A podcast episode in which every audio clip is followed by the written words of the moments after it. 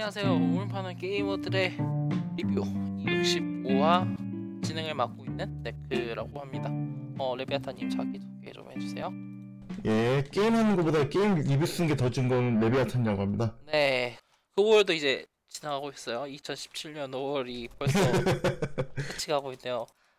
비율로 따지자면 2017년 절반이 이제 거의 다 간 건데, 뭐 게임으로 따지자면 솔직히 말해서 2011년 12년까지만 하더라도 5월달은 사실 별 볼 일이 없는 시즌이라고 생각을 했었거든요. 근데 올해는 좀 다른 것 같긴 해요. 작년부터 이런 낌새가 어느 정도 있긴 했었죠. 히트맨이라던가 모탈 컴뱃? 그것도 언제 나왔었죠? 모탈 컴뱃 근데 그게 2년 전이에요. 2년 전 이때쯤이었어요. 그럼 생각보다 그러네. 5월이 핫해진 건가? 이게 5월이 핫하기보다는 11월이 콜업을 시작해서 거의 게임 하반기 게임 나오는 거 거의 그렇죠. 끝이잖아요. 근데 이제 5월로 따지면은 눈에 띄는 게임이 없어서 그랬지 항상 그랬어요. 이게 큰 게임들이 마지막으로 나오는 네. 그 시즌 이제 마지노선 딱 그때가 이고 6월부터는 근데 우리가 기억을 해야 되는 게 라오어나 이런 게임들 6월에 나오기도 했었어요. 하네요. 그래서 뭐 그런 거 생각해 보면은 너무 이상한 시즌 아니라고 볼 수도 있겠는데 이번 시즌 그러니까 5월달 어떻게 보내셨나요? 네. 저요? 그냥 뭐 정신없지 보냈죠. 많이 바쁘시긴 했고 실제로 나라가 바빴으니까 5월달에 그렇죠. 나라가 정신없이 가다 보니까. 그래도 그거 뭐 이것저것 하긴 했었어요. 예를 들어 가지고 젤다의 전설 리뷰도 쓰고 그다음에 프레이 리뷰도 쓰셨고 그다음에 배틀그라운드도 이제 본격적으로 시작했죠. 배틀그라운드 저도 지금 꾸준히 하고 있고 이번에 이제 레인보우 식스 시즈가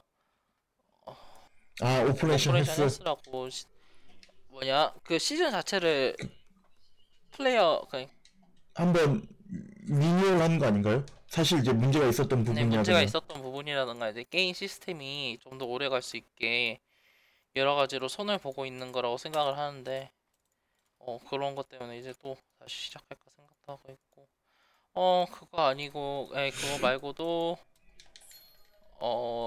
파크라이 4를 솔직히 말해서 다 못 끝냈어요. 저 옛날에 할 때. 그래서 이제 네. 아 그래요? 다 클리어 하신 거 아니었어요? 파크라이 4는 손이 한 열 몇 시간 하고 손이 잘 안 가더라고요. 스포일러를 봐. 그때 저희가 엔딩 얘기를 하지 않았나요? 스포일러 다 보고 이제 어떤 식으로 가는지 감이 있으니까. 근데 이제 좀 이따 이야기할 겁니다만 파크라이 5가 발표가 됐고 그런 걸 기념해서 플레이하고 있고요. 그거 말고도 뭐 다른 걸 이야기해 보면 영화. 네, 영화가 코버넌트. 저 선곡하고 나죠. 코버넌트요? 예. 그렇게 안 좋았나요? 코버넌트는 안 봐가지고. 영화 자체는 괜찮아요. 제가 이 시즌 너무 심각한 팬이라서 그렇지. 근데 에어린 시리즈를 보고 팬이 안 되신 분도 드물기 때문에. 글쎄요. 저는 이번에 그거 봤어요. 죽은 자는 말이 없다. 근데 그렇게 엉망이에요? 네? 그렇게 엉망이에요? 그러니까 이게 그냥 보기는 괜찮아요. 뭐 원래 이 영화가 그냥 보기로 만들어졌던 영화인데, 근데 사실 1편에서 보여줬었던 그 매력이 전혀 보이지 않는다 그런 느낌. 게다가 이게 또 이제 터너 있잖아요. 터너 가족이 이제 다시 스토리에 나오는데 그게 너무 억지스럽다고 해야 될까? 우려먹는다고 해야 되나? 구원투수로 영이 된다고 해야 될까? 그런 분위기여가지고. 근데 올랜도 블룸 지금 커리어가 완전히 좀 작살이 나가지고 오히려 올랜도 블룸 입장에서 괜찮을지도 모르겠는데. 마지막에 무슨 영화를 찍었었나요? 호빗이 가장 최근 아닐까요? 근데 호빗 그러니까 큰 영화로 따지면 그쵸. 호빗이고 올랜도 블룸이 인디 영화 쪽에서 많이 나오긴 해요. 그 막 하도 그 연기력 관련해가지고 뭐 소리를 많이 듣다 보니까 그래서 그렇긴 한데 일단은 잭 스페로의 그 조니 웹도 그 이혼 관련해가지고 구설 쓰기만 제가 봤을 땐 조니 웹이 정말 잘못한 거긴 한데 그래서 그 조니 웹 한때 그런 얘기가 많이 나왔었잖아요. 그래서 영화 자체도 조니 웹에 대한 평가 자체가 많이 떨어진 것도 있고 뭐 여러 가지 악재가 많이 겹친 건 사실이에요. 그렇기도 하고 악재를 떼고 봐도 좀 영화가 그렇게 허접해요? 아유, 근데 완전 나쁘다 허접한 게 아니라 실망스럽다 허접한 수준이어가지고 뭐가 다른 건지 모르겠는데. 근데 낯선 조류인가? 그건 그렇게 나쁘지 않았다고 낯선 조류 그러지 않았어요? 낯선 조류는 엄청 욕했죠. 네, 그러니까 4편은 엄청 욕했지 않았나요? 근데 4편은 저도 4편은 그렇게 나쁘게 보지. 사실 저 2편도 엄청 재미가 없다라는 건 아니었어요. 근데 이게 좀 너무 이야기가 길어지는 것 같은데 여튼 이번 편은 뭔가 조니 데뷔 격가지 같은 느낌. 왜 조니 데뷔 필요하지? 라는 질문이 들더라고요. 오히려 그 바르보사가 이번 편은 완전 주인공이 아니었나. 오히려 바르보사만 나왔으면 이야기가 더 깔끔해지지 않았을까라는 생각을 조금 하게 됐고요. 뭐 그렇다고 그런 것도 있고 그리고 이번 달은 정말 서지를 정말 재밌게 플레이했는데 좀 이따 이야기를 드릴게요. 일단은 이번 달 초부터 이야기를 한번 해 나가 봅시다. 이번 달 초에 있었던 일 중에 역시 근데 사실 이번 달은 저도 정치 관련된 이슈가 가장 기억이 남아요. 그거 말고 이게 어쩔 수가 없긴 해요. 저희가 이런 일을 목격하게 됐다니.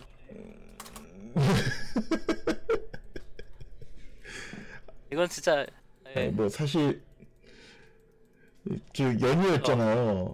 연휴 때 게임한 거보다는 그 정치 관련돼가지고 매일매일 이슈 터지는 거 그것만 보고 있었어요. 이 연휴가 엄청 길었어요. 그것도 일주일 넘게 있었잖아요. 네. 거의 쭉 쉬었다고 가자면. 저도 그렇죠. 연차 써가지고 쓰셨네요. 어떻게 맞아요. 밀리셨네. 쓰긴 썼어요. 어차피 부서장이 그냥 쓰라고 얘기해서 쓰셨네. 그래도 잠만요. 찾고 있거든요. 제가 저번에 링크를 올렸었는데 안 뜨네. 어떤 게 있는지요? 게임 발매. 일단은 5월달에 발매된 거 좀 이야기를 해봅시다. 사실 저희가 라임이라는 게임이 발매됐는데 혹시 해보셨나요? 제 동생 친구가 하고 있어요. 근데 저는 별로 어떤 게임인지 처음 들었거든요. 이코 비슷한 거예요. 네 그쪽에 오마주바 많다고 하는데 해봐야 뭔가 알 수 있을까요? 근데 동생 얘기로는 영상 그런 부분은 괜찮은데 근데 이제 문제는 너무 이제 퍼즐이나 이런 부분이 좀 불친절한 게 많다고 난해하거나 그런 부분도 있을 거. 하고 또 이제 발매된 게임이라고 하면은 긴트가 서비스를 시작을 했어요. 드디어 오픈메타로 이제 서비스를 하고 있는데 괜찮아요? 솔직히 말해서 좀 괜찮아요.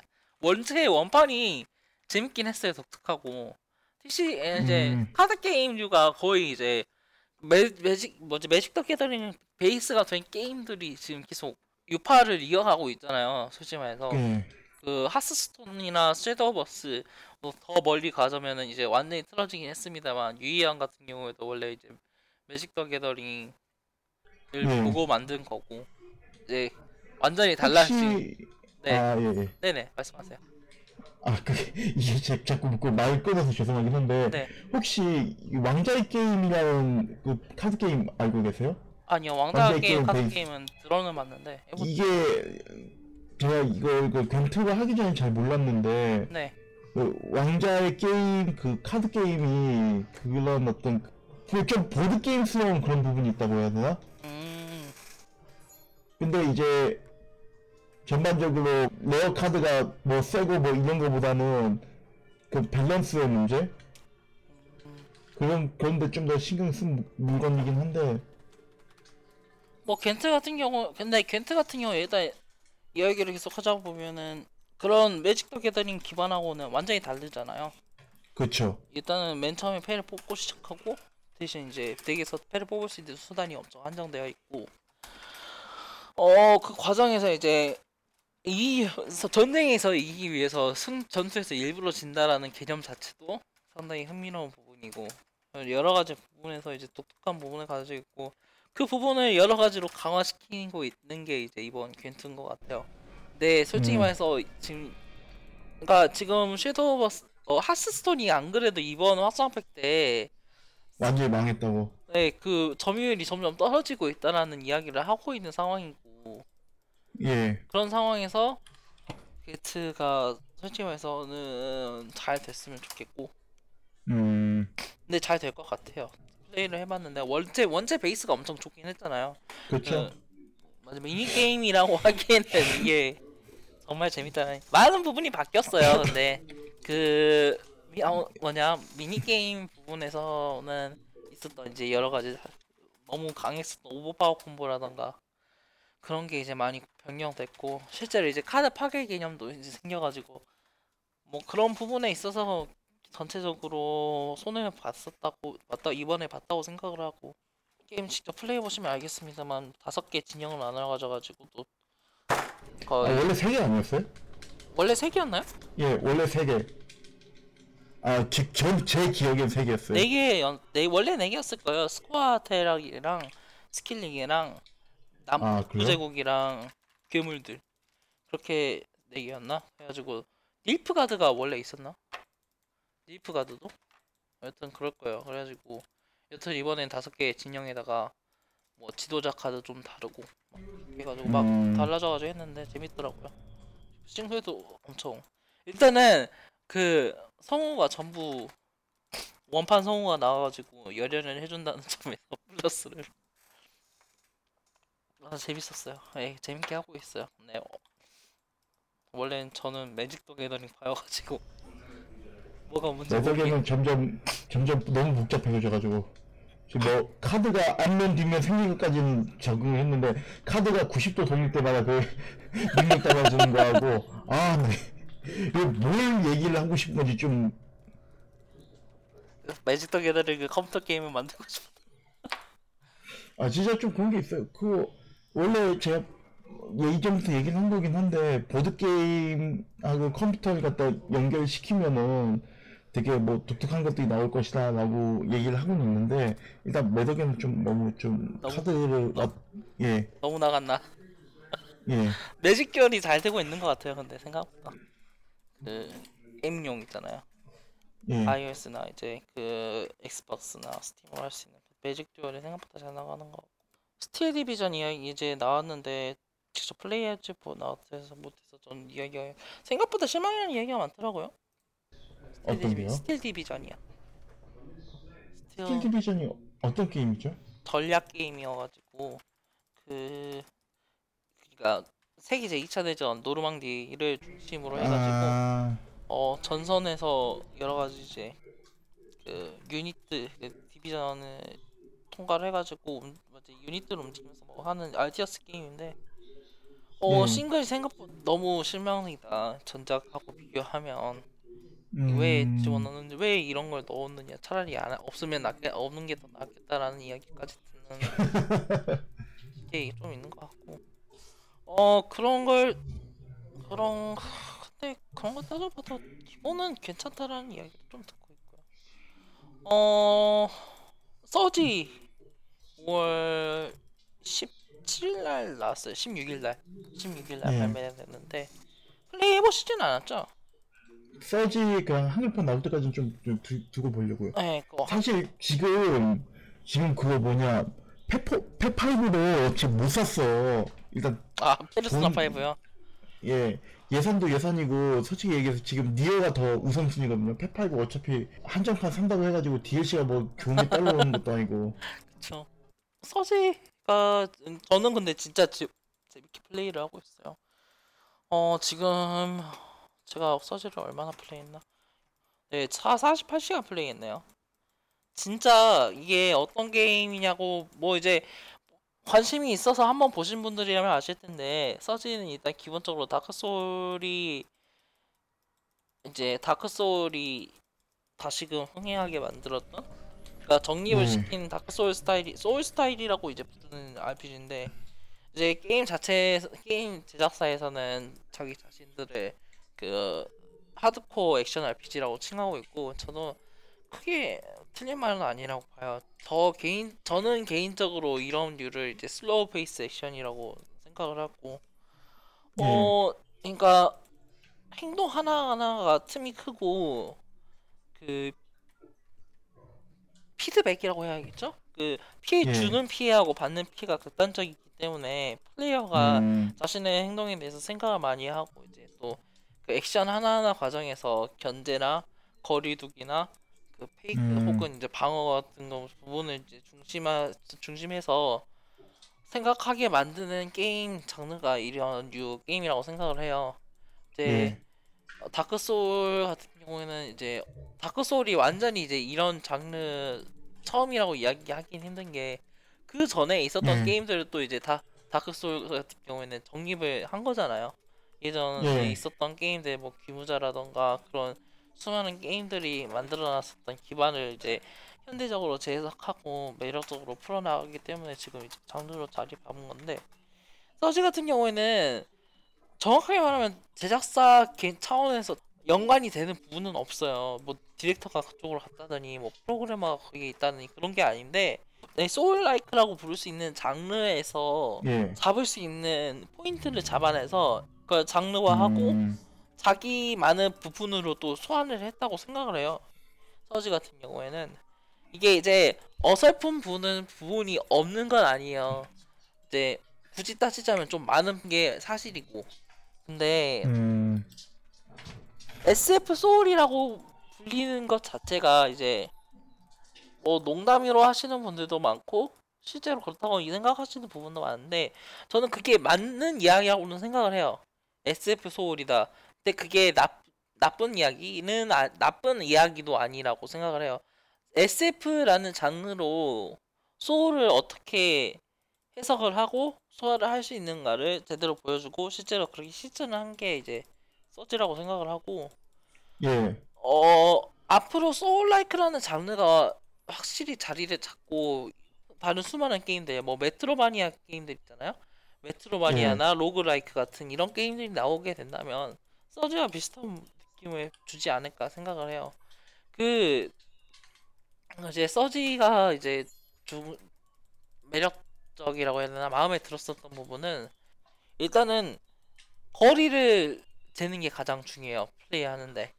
그러니까 이제 그러니까 적과 자신은 이제, 그러니까 적에게 주는 경직 있잖아요, 무기로 때렸을 때. 특히 원판인 다크 소울 같은 경우에는 경직이 큰 편이에요. 그래가지고 일반 잡몹을 때렸을 때 이제 경직을 줘서 패는 게 나쁘진 않, 그러니까 패는 게 별로 힘든 일은 아니었는데, 그 서지 같은 경우에는 이제 파츠별로 강화된 파츠, 그러니까 몹이 랜덤하게 이제 강화된 파츠를 입고 있거나 안 입고 있거나 이런 식으로 나와요.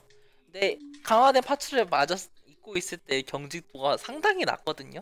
그러니까 이게 자기가 때리고 있을 때, 그러니까 다크 소울처럼 막 때리면 죽겠지라고 생각을 하고 막 패고 있어도 경직 때문에 반격을 엄청 손쉽게 해요. 그리고 이제 그 모션이 익숙해지면 이게 공격이 들어올 모션인지 감을 파악하기 힘들어요. 또 이제 모션이 독특해가지고. 그래서 익숙해지기 전까지는 엄청나게 고생을 해야 될 거고, 익숙해지기 전까지는 진짜 고생을 해야 되는 부분이고, 그런 부분에 있어서 또 어렵다는 얘기가 나오는 거라고 생각을 해요. 그 파츠를 때려가지고 경직도를, 그냥 파츠를 때려서는 경직도를, 그러니까 파츠를 때리면 경직도가 너무 높아진, 파츠를 때리면 경직이 잘 안 들어간다는 사실을 숙지하지 않으면, 그래서 이제 때리는 데 있어서 간을 보지 않으면 상당히 힘들다는 사실을 숙지해야 된다고 생각을 하고, 또 에너지 시스템이라는 게 있거든요. 이게 무기로 상대방 저걸 치면 에너지라는 게이지가 차요. 근데 이제 어떤 드론을 이용한 스킬, 컴패니언 드론을 이용한 스킬들, 뭐 원거리 공격이라던가 실드 같은 걸 이용하려면 에너지가 필요가 하거든요. 그래서 그러니까 이게 드론이 생각보다 강하고 플레이하는 흐름을 끊지도 않아요. 그래서 그리고 에너지가 이런 부분에만 쓰이는 게 아니라 무기를 강화한 무기를 단기적으로 강화시키는 그런 이제 가까운 공격을 단기적으로 강화시키는 데에도 에너지가 사용이 되고, 그 체력 회복하는 데도, 그러니까 체력 회복 아이템 중에 에너지를 이용해서 체력을 회복을 하는 아이템이 있단 말이에요. 이런 아이템들을 사용하기 위해서는 에너지를 채워야 되고, 에너지를 채우기 위해서는 연타를 해야 돼요. 그러니까 연타를 넣어야 돼요. 그래서 플레이어로 하여금 적극적으로 파고 들어가가지고 에너지를 채워서 이 에너지를 통해서 회복을 하면서 계속 나아갈 것인가, 아니면은 원거리에서 치고 빠지면서 들어가서 에너지를 못 채울만큼 안전한 게임을 플레이할 것인가라는 부분을 생각하게 해도 괜찮았다고 생각을 하고요. 보스 같은 경우에는 전체적으로 괜찮았다고 보는데, 확실히 볼륨이 작은 건 사실이긴 해요. 5개이기도 하고. 1회차에 20시간 걸린다고 하지 않으셨어요? 네, 어느 정도 20시간 정도 걸린다고 생각하시는데요. 그리고 1회차에서 할 건 생각보다 많이 했더라고요. 근데 여러 가지 이제 1회차에 20시간인 게임 치고는, 아니, 1회차에 20시간인 게임 자체가 요즘엔 드문 게 사실이잖아요. 그렇긴 하죠. 네, 그리고 2회차에도 2회차도 엄청 만족스럽게 플레이를 했어요. 무기 강화는 이제 완전히, 그러니까 무기 강화가 1레벨 때는, 아니 그러니까 1회차 때는 5레벨까지 강화가 가능해요. 근데 2회차로 넘어가면 다시 6레벨에서 10레벨까지 다시 강화가 늘어나고, 그런 식으로 이제 계속 성장할 수 있는 여지가 있어서 또 괜찮았었던 것 같고. 그래서 보스 부분이 이제 실망스러운 부분이 좀 있다면, 역시 이제 보스 자체의 수가 적은 거는 뭐 어쩔 수 없겠지만, 보스가 가지고 있는 자체적인 바리에이션? 액션이라던가 그런 부분, 뭐 페이지 부분에 있어서도 조금 이제 더 할 수 있지 않았을까라는 아쉬움이 많이 들게 하는 작품이더라고요. 그래서 이게 그런 측면에서 엄청 오랜만에 본 즐거운 게임이었어요. 뭔가 아쉬운 부분이 있어요. 이게 더 하면 재밌을 것 같은, 진짜 재밌을 것 같은데, 더 뭔가 이 부분에서 더 나아갔었으면 좋겠는데, 아쉽다라는 부분이, 이런 부분, 이런 생각이 들던 게임, 마지막 게임이 언제였던지 기억이 안 나더라고요, 솔직히 말해서. 항상 뭐 이제 트리플 A 게임은 안팎으로 잘 만든다, 뭐 기본에 있는 기존에 잘 나가던 아이디어를 잘 활용했다, 뭐 이렇게 이야기를 하고, 또 이제 아이디어 인디 게임이라던가 뭐 이제 중소규모 게임들 보면 아이디어로 승부하는 게임이기 때문에 그런 기본 아이디어에 있어서는 잘 이루어져 있다라는 이야기를 할 수 있을 텐데, 서지 같은 경우에는 진짜 기본 아이디어도 그렇고 규모도 그렇고 어느 정도 잘 잡혀있고, 더 나가가면 재밌는 부분이 너무 많을 것 같고, 그래서 하면서 진짜 두근거리면서 게임 플레이를 했었고, 그 다크 소울 3도 엄청 욕하면서 게임 플레이를 했었거든요. 1회차도 뭐요? 거의, 그러니까 잠 안 풀려가지고 그 심연의 감시자랑, 그러니까 팔란의 불사대 있잖아요. 팔란의 불사대랑 그 아저씨는 빨리 깼는데, 오히려 그건 빨리 깼어요. 뭐요? 있잖아요. 썰리번은 의외로 빨리 깼고, 저는 그냥 다 이렇게 코 불렀어요. 그러니까 저는 그 썰리번 파트 넘어가가지고 거기 엘데리치까지는 솔로로 했거든요. 골드를 안 끊어가지고, 그래가지고 아씨 이거 어떻게 이기냐고 그런 욕을 하면서 이제 계속 플레이했었는데, 딱 그 기분이 들었어요. 욕하면서 계속 도전할 수 있게 만드는 그런 성취감이라고 해야 되나? 욕구? 오랜만에 그런 걸 느끼게 돼서 정말 좋았고, 서지는 그런 측면에 있어서 진짜 재밌는 게임이 아니었나 싶습니다. 그리고 또 이번 달에 나온 게임 중 하나가 인저스티스 2가 있나요? 그렇죠. 네. 일단은 저 같은 경우에는 구매를 했어요. 저번에 레비아탄이 엄청 재밌고 이제 또 뭐라고 해야 되나? 진짜 재밌어요. 쉽다고 이야기를 하셔가지고 플레이를 해봤는데 제가 대전 게임을 솔직히 말해서 잘하는 편이 원래 게임을 잘하는 편이 아니에요. 반응 속도도 별로 그렇게 좋진 않고 그래서 이제 근데 그래서 대전 액션 게임을 못하기도 하니까 자주 안 할 거거든요. 포아노 같은 경우에는 이제 엄청 단순한 데서 재밌게 플레이를 했었던 부분이 있고 스컬걸즈 같은 게 이제 좀 재밌었는데 스컬걸즈 같은 경우에는 좀 다르긴 해요. 뭐 캐릭터적인 부분에서 재밌고 콤보가 그쪽은 훨씬 더 쉬운 편이기도 해요. 그쪽은 어떤 게임이요? 스컬걸즈요. 아 스컬걸즈요? 네. 아 스컬걸즈 쉽다고 생각하세요? 그러니까 기본적으로 학습하는데 엄청 구조가 낮지, 그러니까 구조가 허들이 높다고 생각을 안 했거든요. 플레이를 하면서. 아 그래요? 제가 예전 스컬걸즈가 쉬우면 스컬걸즈는 그 베이스가 저는 그거라고 봤거든요. 아 그쪽 길티 기어나 그쪽. 아 그래서 이게 그 콤보가 그 게틀링 콤비네이션이라거나 옛날에는 그렇게 했는데 기본기만 딱딱 눌러도 그 콤보 자체가 이어지는 그런 식으로 돼 있어가서 그러니까 처음에는 되게 쉬운 것처럼 느껴져요. 근데 이제 캐릭터 개선이 진짜 너무 뚜렷하거든요, 그 게임은.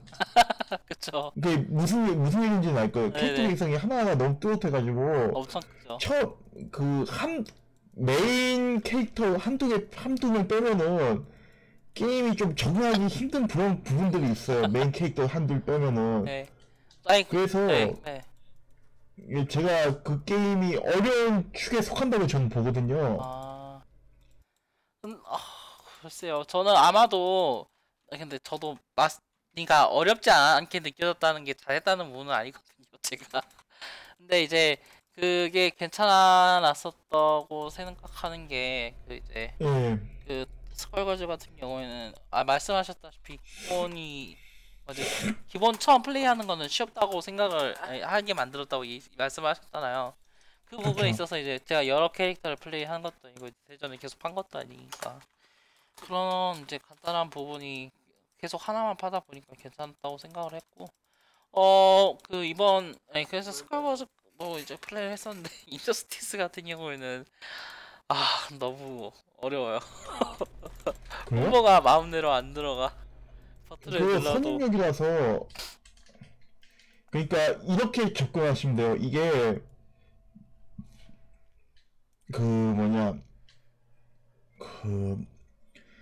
콤보를 먼저 입력을 한다. 그렇게 생각을 하면은 편하거든요. 먼저요?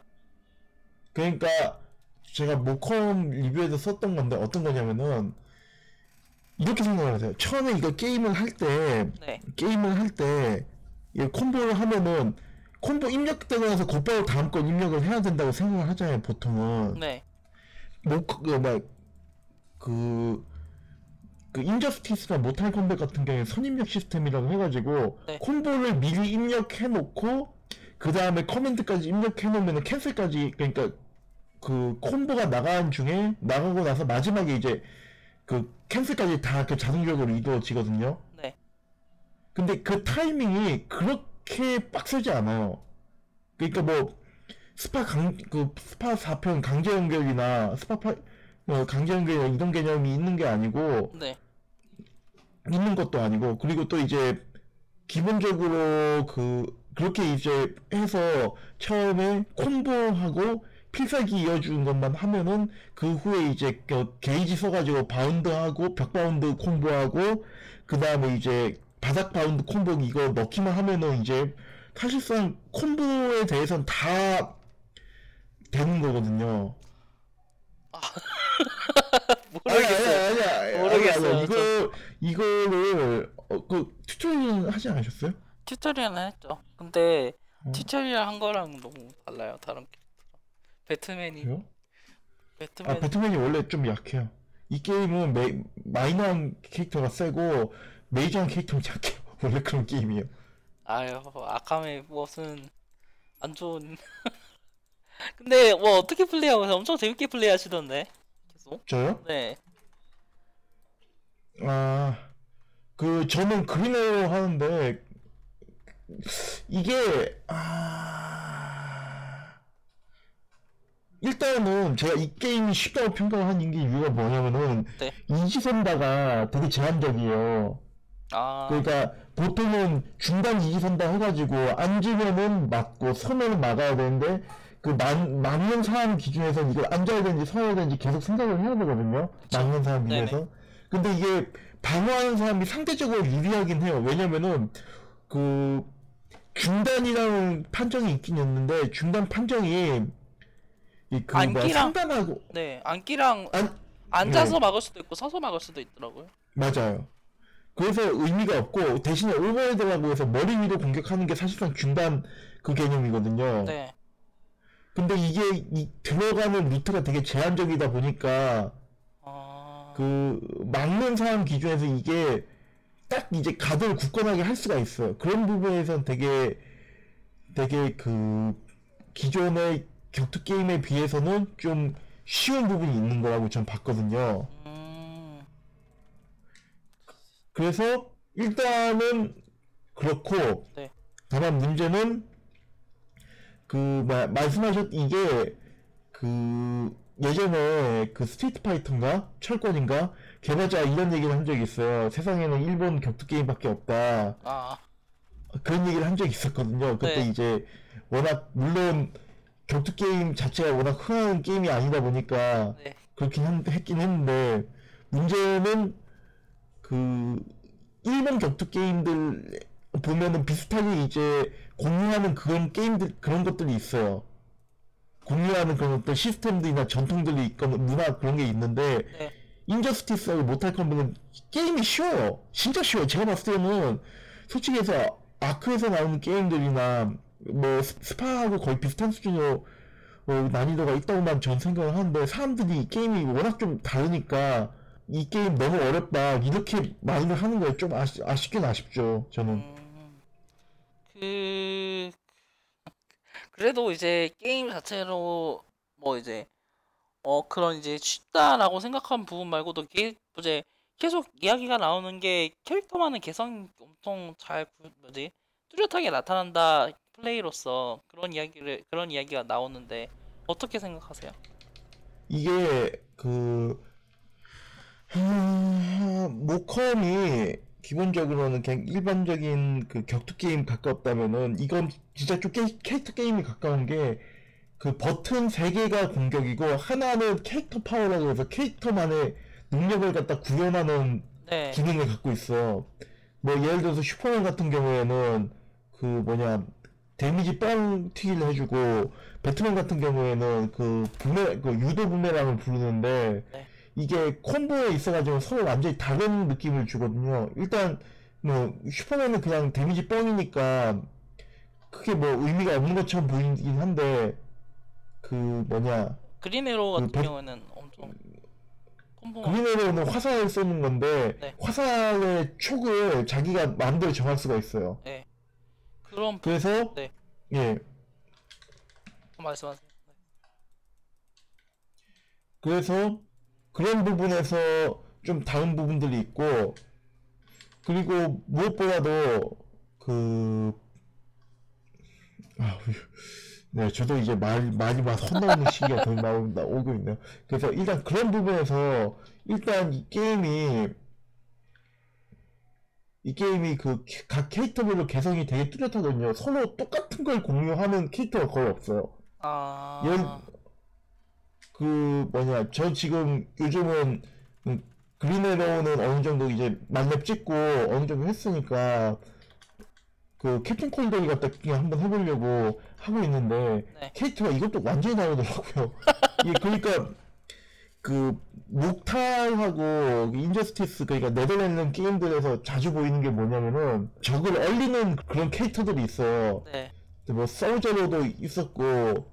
그런 것들이 꽤 있긴 있는데 웃기는 건 뭐냐면은 캡틴 콜드도 사실 그런 류의 캐릭터긴 하거든요. 적을 상대로 얼리고 그리고 거기서 이제 콤보를 이어나가는 그런 식의 캐릭터인데 네. 문제는 그 대부분의 그 대부분의 이제 기술이 상대에 올려가지고 좀 더 그 공략하기 쉽게 그런 쪽에 깔아두고 공략하기 쉽게 하는데, 문제는 뭐냐면은 게이지를 너무 많이 써요.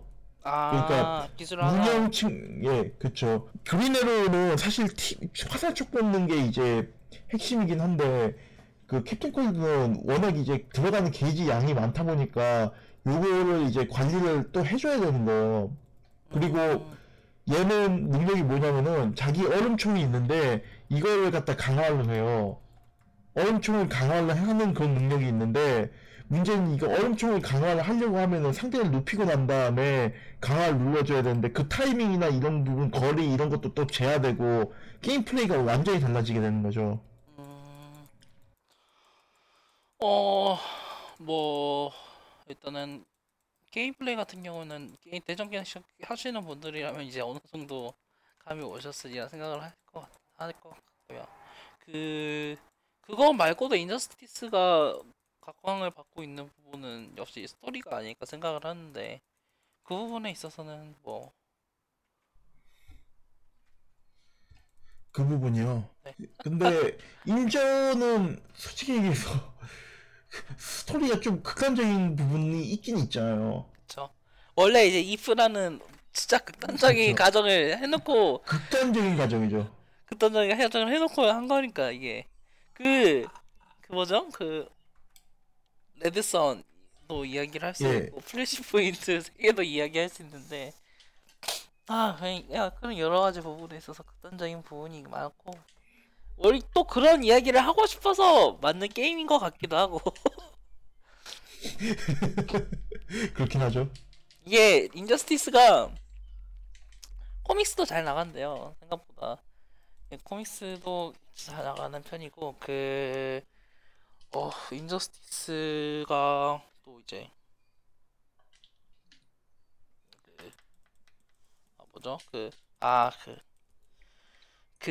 DC 영화하고 비교해봤을 때 배트맨 대 슈퍼맨? 네, 배트맨 대 슈퍼맨만 비교했을 때 훨씬 더 낫다라는 이야기도 많이 나와서, 이제 웃음 소리 반 진담, 농담 반 진담 반으로 이제 인저스티스가 구원할 것이다 막 어쩌고저쩌고 하는데,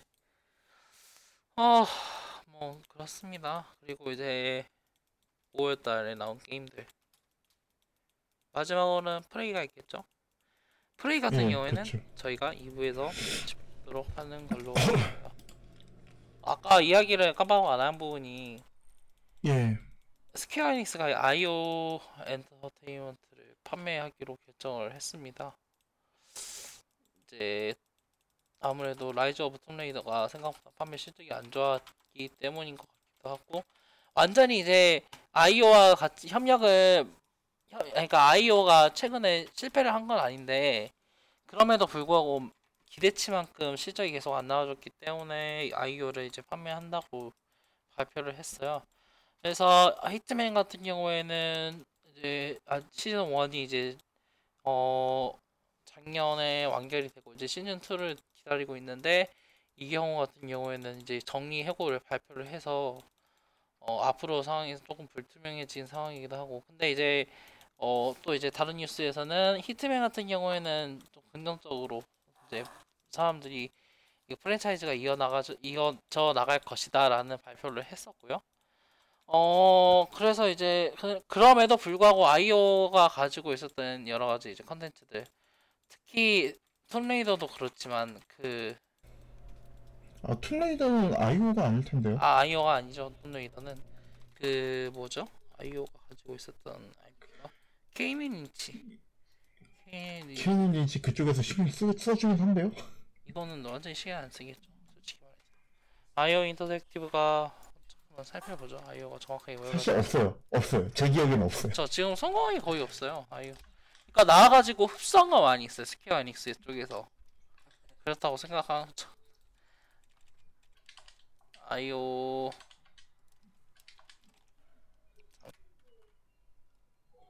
히트맨 있고 게임 앤 린치 있고 없어요. 그쵸, 그럼 없어요. 개인적으로는 글쎄요, 다 됐으면 좋겠는데 잘 되긴 힘들 거예요. 저기 또 히트맨이라도 어떻게 일단은 그런 상황이고 데이어스 엑스 이거는 다른 거죠. 그거 그렇죠. 에이더스 이건 에이더스.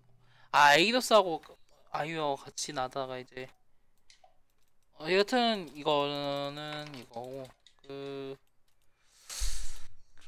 됐습니다. 그런 이제 스퀘어 에닉스가 이번에 파이널 판타지도 잘 나갔다고 이야기, 판매 실적이 괜찮았다고 이야기를 해도 이렇게 된 거로 보면 판매 실적이 잘 나왔다고 10년을 게임을 개발했는데 그걸 회수를 했다고요? 설마요? 진짜요? 14. 예? 14. 15요? 예. 15요. 15는 모르겠어요. 15가 아니라 그러니까 판매 실적 그 저번에 판매 그 뭐라고 해야 되나 회계 실적을 발표를 해서 그때 이야기가 계속 나온 거거든요. 근데 이제 스퀘어 에닉스 같은 경우가 작년 총 실적 계산해 보니까 괜찮았다고 이야기를 했어요.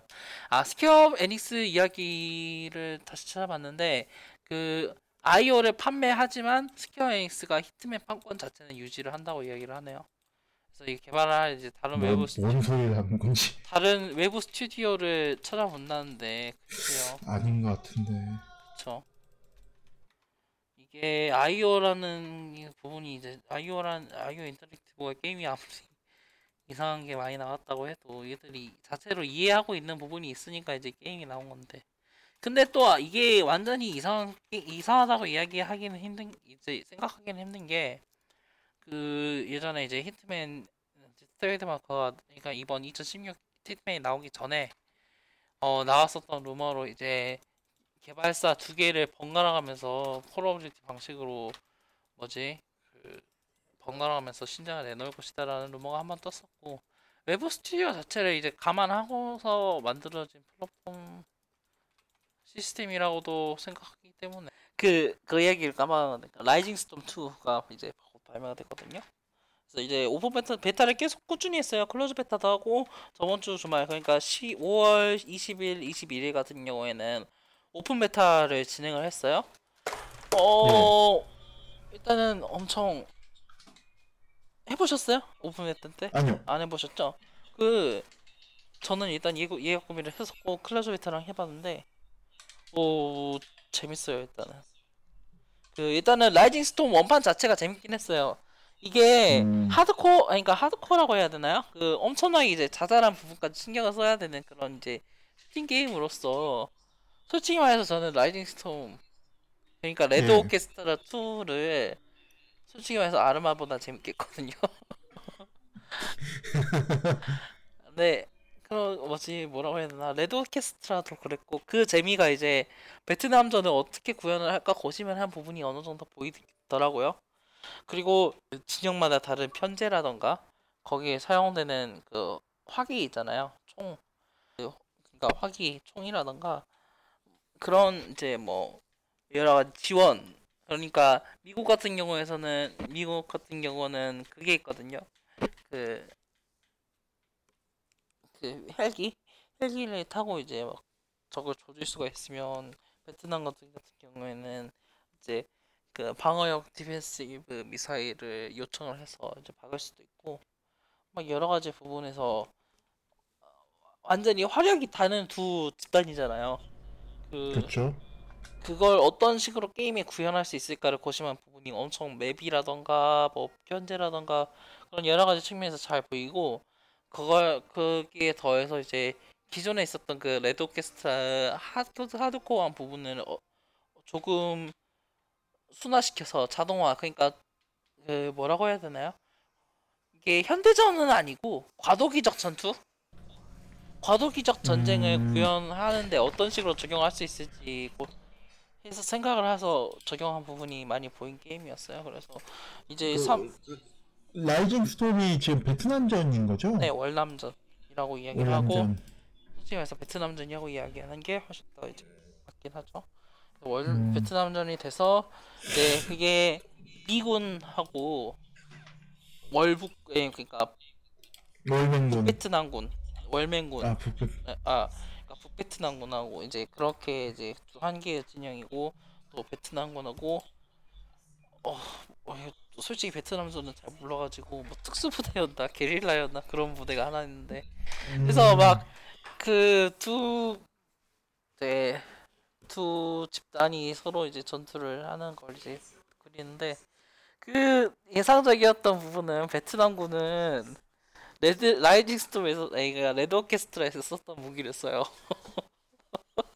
SKS나 그 개인적으로 플레이하면서 생각하는데 라이징 스톰 2 무기 러시아 무기가 훨씬 더 낫지 않았나 그런 생각까지 들 정도로 열악한 무기 환경에서 막 저항을 하는 부분이 괜찮았던 것 같고 여튼 재밌어요. 슈팅 게임 좋아하시는 분들 근데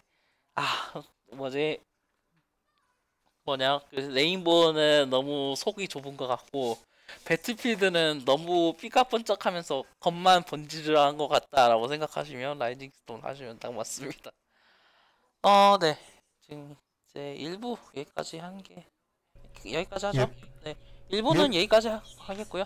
자, 잠시 후 2부에서 그 프레이 리뷰로 다시 뵙겠습니다. 프레이 리뷰로 다시 뵙겠습니다.